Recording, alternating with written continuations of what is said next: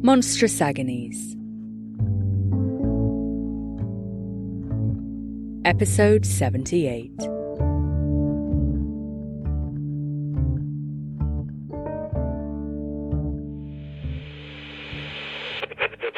Wales, supported in their communities.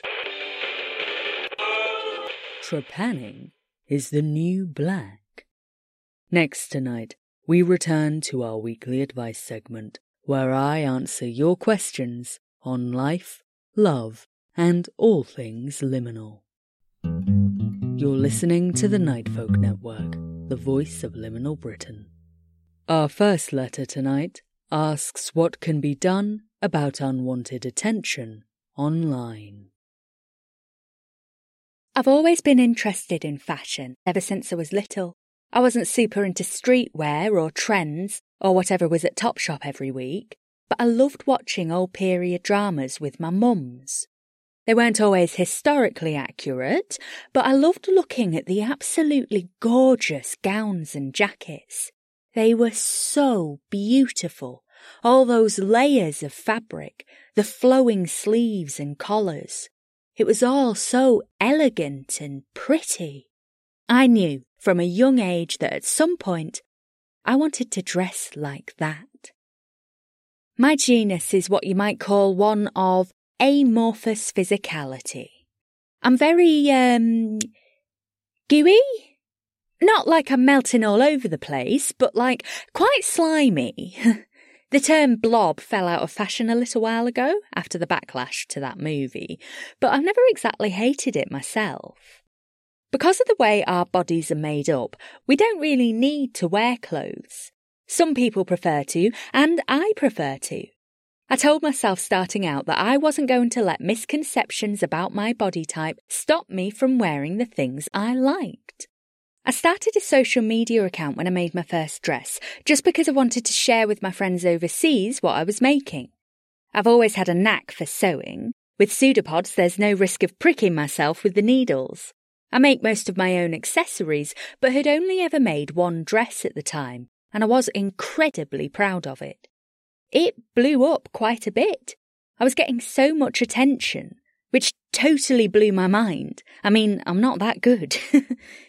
but people seemed to really like it. I've been posting more and more recently and getting lots of praise and feedback. But along with all the lovely comments, I've had some really nasty ones too. People seem to have all sorts of opinions on whether or not I'm allowed to wear these sorts of clothes. I get told constantly that I'm ruining the fabric or that my body wasn't meant to wear these styles. I am trying not to let it get to me. I love these dresses and I love the way they make me feel about myself. But every time I look in the mirror, I can hear those snide little comments. I could just set my account to private, but I'd lose all the other people that love my work, and I'd feel really bad about that. I don't want other people in my genus to think they can't wear these styles, and I don't want to give the nasty people the satisfaction of being right. Is there anything I can do about this? Or should I just set my account to private and be done with it all? I'm afraid this is one of those situations where I can't offer a clear, concise course of action for you, listener. You will have to make your own decision based on your own feelings, experiences, and wishes.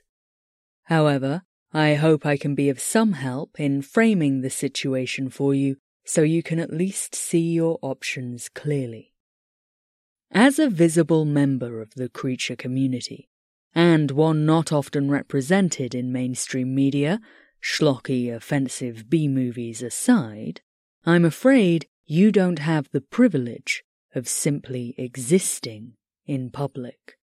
Sharing images of your obviously non sapio body will not be interpreted as a neutral act. Neither do you have control over what kind of narrative people project onto you. Some will see you as a proud defender of creature rights, a symbol of resistance to sapio normativity and a hero of marginalized bodies. Others will see you as a threat to the status quo, a walking criticism of everything they hold dear. They will consider it their right, if not their solemn duty, to attack you in the name of defending those precious values. And all the while, you are simply posting a picture of a dress you enjoyed making on a body that enjoys wearing it. I am sorry, listener, that we do not yet live in a world where that is enough. You need to decide the degree to which you're comfortable with your work being interpreted as a piece of art or media, put forth to make some commentary on the world. I would not blame you at all if you decided you'd rather maintain control over your images and protect your privacy. Equally, though, posting publicly would serve as some much needed representation for amorphous body types. It might inspire others to do the same and serve as evidence that people with amorphous bodies can wear whatever they damn well please. It's a good message, and an important one, but it's not a message worth sacrificing your health or happiness. If posting publicly makes you dislike what you see in the mirror, if the pushback is simply too strong to resist, then please prioritize yourself. No matter how much people on the internet would like you to be, you are not a symbol or a representation or a piece of content to be consumed and analyzed. You are a person and a creature, and your happiness is resistance enough. Has dating got you in a scale-mate? Looking for a cold blooded beau to turn up the heat? Scalar is an all new dating app for reptiles and amphibians alike. Scalar, less heartbreakers, more cloacas. Proud members of the Nightfolk Network. That's not even the correct plural of cloaca. Ugh. Moving on. Our second letter tonight is from a listener concerned about sharing their identity. I'm really hoping my parents don't listen to this. I mean, they, they couldn't know it was me, could they? You get letters from all over the place. There's, there's no reason they'd think it was me, right? I really just, I need this to be, um, private. Um, so this was ages ago. I, I don't think you'll remember you had this letter from some guy whose kid was um well he found a letter from his son in the bin and it was his son telling him that, that he was you know a, a different well I, I um well I've I've always been um a bit different the, the boy in the letter was autistic I, I'm I'm not I, I don't think but um in other ways. I was listening to that letter and the man kept saying all these things about um, iron, uh, touching iron or or not uh, not being able to and being really weirdly good with animals. Um and being lucky, being incredibly lucky to the point where you can't even play games like other people because it's it's not fair on them. Um, well, I, I started looking into it, googling, you know. Only I deleted my search history, not like that other lad.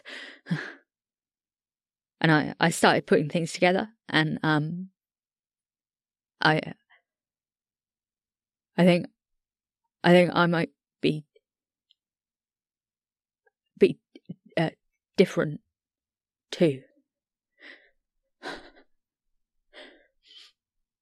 Um, and my parents, is it all right that I still call them that? I know now they're not my um, biological parents. That's so weird. I looked like my dad. I thought I'd. I thought I did. Maybe it's just wishful thinking. Or maybe when they when they did the swap, they Oh, I can't, I can't really think about that actually. Sorry. Um, uh, I can't tell my parents. They're not, um, they're not hateful or anything. I feel like if I got bitten or turned or something, they, they'd be all right with it.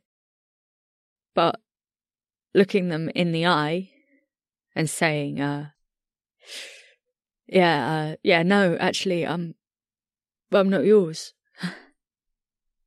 I was never yours. I've always been something else. You had your own son, a real son, and then you were tr- tricked. Like I'm a bad consolation prize. Um. Uh. uh what what do I do? Oh, my dear listener, let me get something absolutely clear from the outset. You are not a consolation prize. Your parents are lucky to have you in their lives, and you deserve every ounce of love and affection that they've given you since you became their child. The way you came into their lives may be unconventional, but that does not undermine your place in their family. Biology is nothing but a happenstance of blood, a quirk of genetic code. What is mere biology in the face of shared experiences, dedication, affection, commitment? When it comes to telling your parents about your suspicions, you need to tailor your approach according to your relationship with them.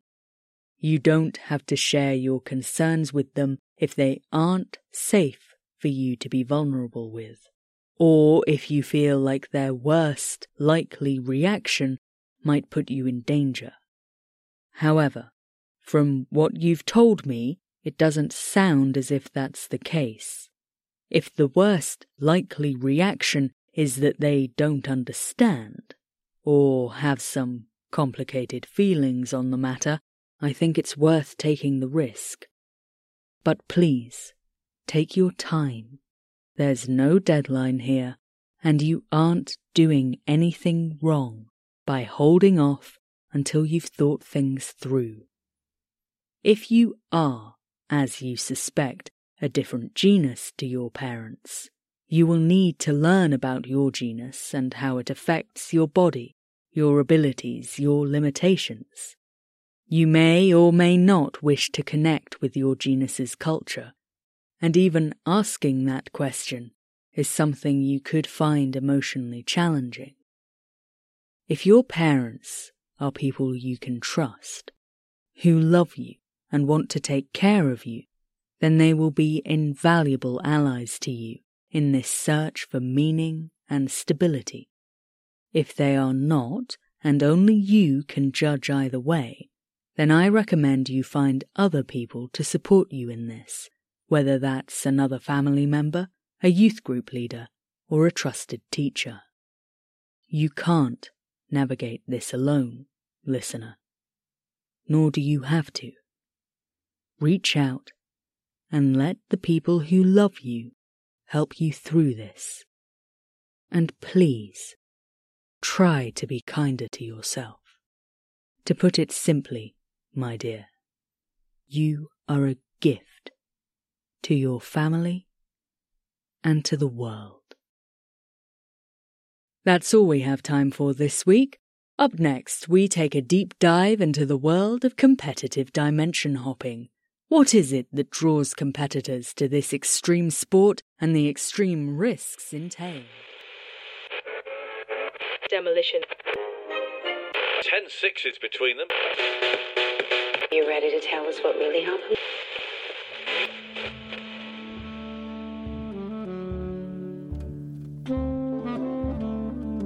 Episode 78 of Monstrous Agonies was written and performed by H.R. Owen. Tonight's first letter was submitted by Spider Honey. The second letter is by Robin, and this week's advert was by It's Something Cosmic. Thanks, friends. Hello, and thank you to our latest supporter on Patreon, Claire. Join them at patreon.com slash monstrousagonies or make a one-off donation at kofi.com slash hrowen. You can also support the show by sharing with your friends and familiars and following us on Tumblr at Monstrous Agonies and on Twitter at monstrous underscore pod. This podcast is distributed under a Creative Commons Attribution Non-Commercial Share-alike 4.0 international license. The theme tune is Dakota by Unheard Music Concepts. Thanks for listening, and remember, the real monsters are the friends we made on the way.